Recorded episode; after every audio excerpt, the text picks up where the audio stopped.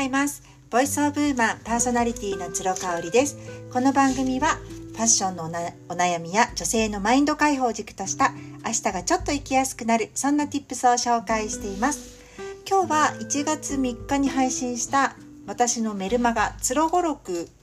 のお題セルフコンパッションについてもう少し掘り下げてみたいと思います。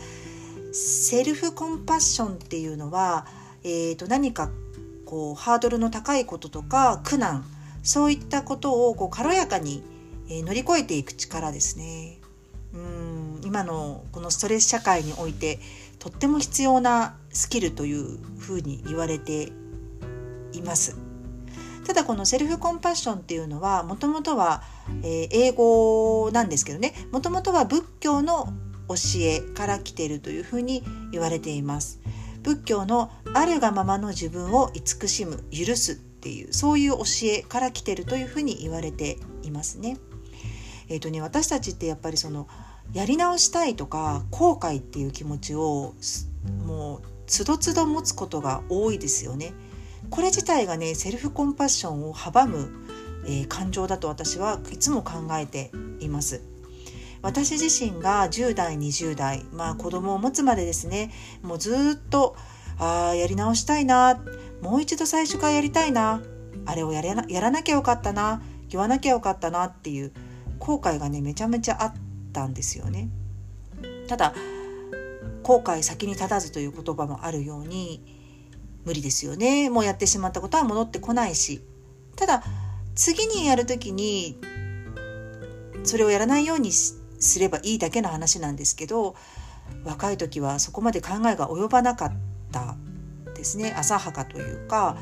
単純というか安直というかね。なんかもう一回失敗しちゃったらもう私はダメなんだというような考え方に陥る人多かったんじゃないかなって思います。今まさにティーンネイジャーとか若い若年層の方とかってそういうことで悩んでいらっしゃる方っていうのも多いんじゃないかなっていうふうに思うんですよね。うんまあそれもこれもやっぱりこの学歴社会で受験一発合格制っていうこの学歴社会がそういった私たちの態度というかね後ろ向きな今の姿勢っていうのを生んでしまってるっていうのはあの少なからずともあると思うんですよね。まあ我が家なんかは浪人は絶対許されなかったのでもう一発合格して現役で大学に行かないとあの行かせないっていうことは言われてましたしね正直ね私はそこまで大学に行く意味はあるのかなっていう気がしていたんですけれどもまあ受験勉強が辛すぎてもう大学行ってねパーッと遊んでやるっていうねそういった反動も自分の中であったかなっていうふうに思うんですよね。うん、まああの中学受験と大学受験私は受験を2回人生の中で経験しているんですがあの第1希望第2希望などはあの合格しなかったんですよね。なので第3希望の大学にそれぞれ進んだっていうところでまあ後悔とかやり直したいとかっていう気持ちにあのしばらくとらわれてましたね。でもうやり直せるんだったらもう一回学生一から始めて受験勉強までにしっかりと基礎を固めてね、うん、あのトップのクラスに入るんだとかそういうふうに思っていた時期もありましたけれども、まあ、そんなこと本当に今考えると思って悩んでも仕方がないことですよね。あのー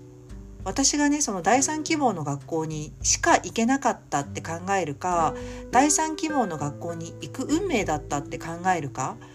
それによってまた全然その後の態度というか生き方というかね変わってきますよね。そこをねやっぱ教えてくれる人が若い時にいなかったっていうのはすっごく大きかったかなっていうふうに思うんですよね。正直今後私の2人の息子は受験を少なからずとも一度はどこかのタイミングで体験することになると思うんですけれども、まあ、どの学校に行ってもですねそこにご縁があったっていうふうに私も主人も思うんじゃないかなと特に私はやっぱ受験を通じてね、えー、あんまりいい思い出がないですよね。こう自暴自棄になったり自己否定がますます増してしまったっていうそういった出来イベントだったので。うん、その辺りはね、まあ、できできたらもう子どもたちは自分たちで決めて、あの自主的にやってもらいたいなっていうのが本音のところですね。で、まあ、子どもたちの話が出てきたので、あの子供を産んでからねあのよく子供を産むまではもう一回子育てやり直したい子供の育て方を間違えたようだからもう一回子育てをやり直したいみたいな意見をあのあちらこちらから聞いてた記憶があるんですね。ただ自分がいざ親になってみるとあまりにも大変すぎてもう一度なんかやりたくないなって思っちゃったんですよ。でおそらくもう一度私生まれ変わって子供を持ったとしても全く同じ今と同じ子育てをしているだろうなと。そうなったらねもう全て自分がやってきたことに丸をつけて前に進むしかないんですよね。なので私の場合は子育て出産子育てを経てセルフコンパッションのスキルがすごく高まったなっていうふうに思ってるんですよね。セルフコンパッションがすごく高いなと思う代表的な方私が個人的に思う方は、えメンタリストの DAIGO さんとホリエモンかなと思います。で DAIGO さんに関しては昨年夏ぐらいですかねあの大炎上した事件がありましたねホームレスの方への発言で大炎上されてました。まあ、その後ヶ月か2ヶ月ぐらい自粛されていて YouTube なんかの配信も全部止まっていたんですけれども、あのー、また復活されてですねでこうちょこちょこ自分のチャンネルじゃなくて他の方のチャンネルに顔を出して例えば青汁王子とかね美咲さんですかね青汁王子の YouTube チャンネルにゲスト出演してそこで、えー、美咲さんに質問をさせると。まあこれどっちがお願いしたのか知りませんけれどもあの自分のチャンネルで声高にあの弁明をするよりかもすっごく効果的だったなって私は思ったんですよね。その辺のなんか見せ方というかね、あのー、すっごく言い方悪いんですけどおそらくその大炎上したことに関して申し訳ないとは思っていたと思うんですけどその後ネチネチネチネチいろいろ言われ続けていることに関してはそんなことされる筋合いないって絶対思っていらっしゃったと思うんですよね。ここがねやっぱりねセルフコンパッションのスキルが高い人の特徴だなというふうに思うんですよね。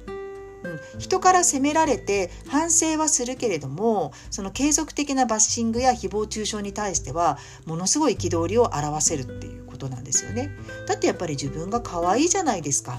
そこでその継続される誹謗中傷に負け続けたりとかすると自ら命を絶ってしまうっていう最悪の決断をする可能性がありますよね。大悟さんはやっぱり強い人だなっていうふうに思いました。そして2人目の堀江さんですね。堀江さんに関しては何だろうな誤解を恐れずにやっぱり生きている方ですね。あんなになんかいろいろいろいろと誤解をされていて本当の彼っていうところの半分もおそらくこうオフィシャルに出てないんじゃないかなって思うんですね。ただそれに対してこう無理やり自分のことをよく見せようとしないしうんなんかそんなことには全然興味がない感じがしますよね。2022年明けて最初の音声配信でも新しいことに挑戦したいがそれを具体的に今決めることは避け避けたいっていうふうにおっしゃってたんですよね。もうとにかく来たチャンスをあの来たチャンスが来て動くっていうそういう体制を自分の中で整えておきたいっていうことをおっしゃっててああやっぱり違うなと。もう細かいこうもちろんマイナーな、あのバッシング、うん、とかにはもう全くしない慣れちゃってるのかなっていう気もするんですけれどもあの相当強いセルフコンパッションのスキルがないとやっぱり今まで第一線でね今までのように活躍するっていうのはなかなか難しいんじゃないかなっていうふうに思ったりしました。はい、今日はセルフコンパッションについてお話ししました。最後まで聞いていただいてありがとうございました。それではまた明日。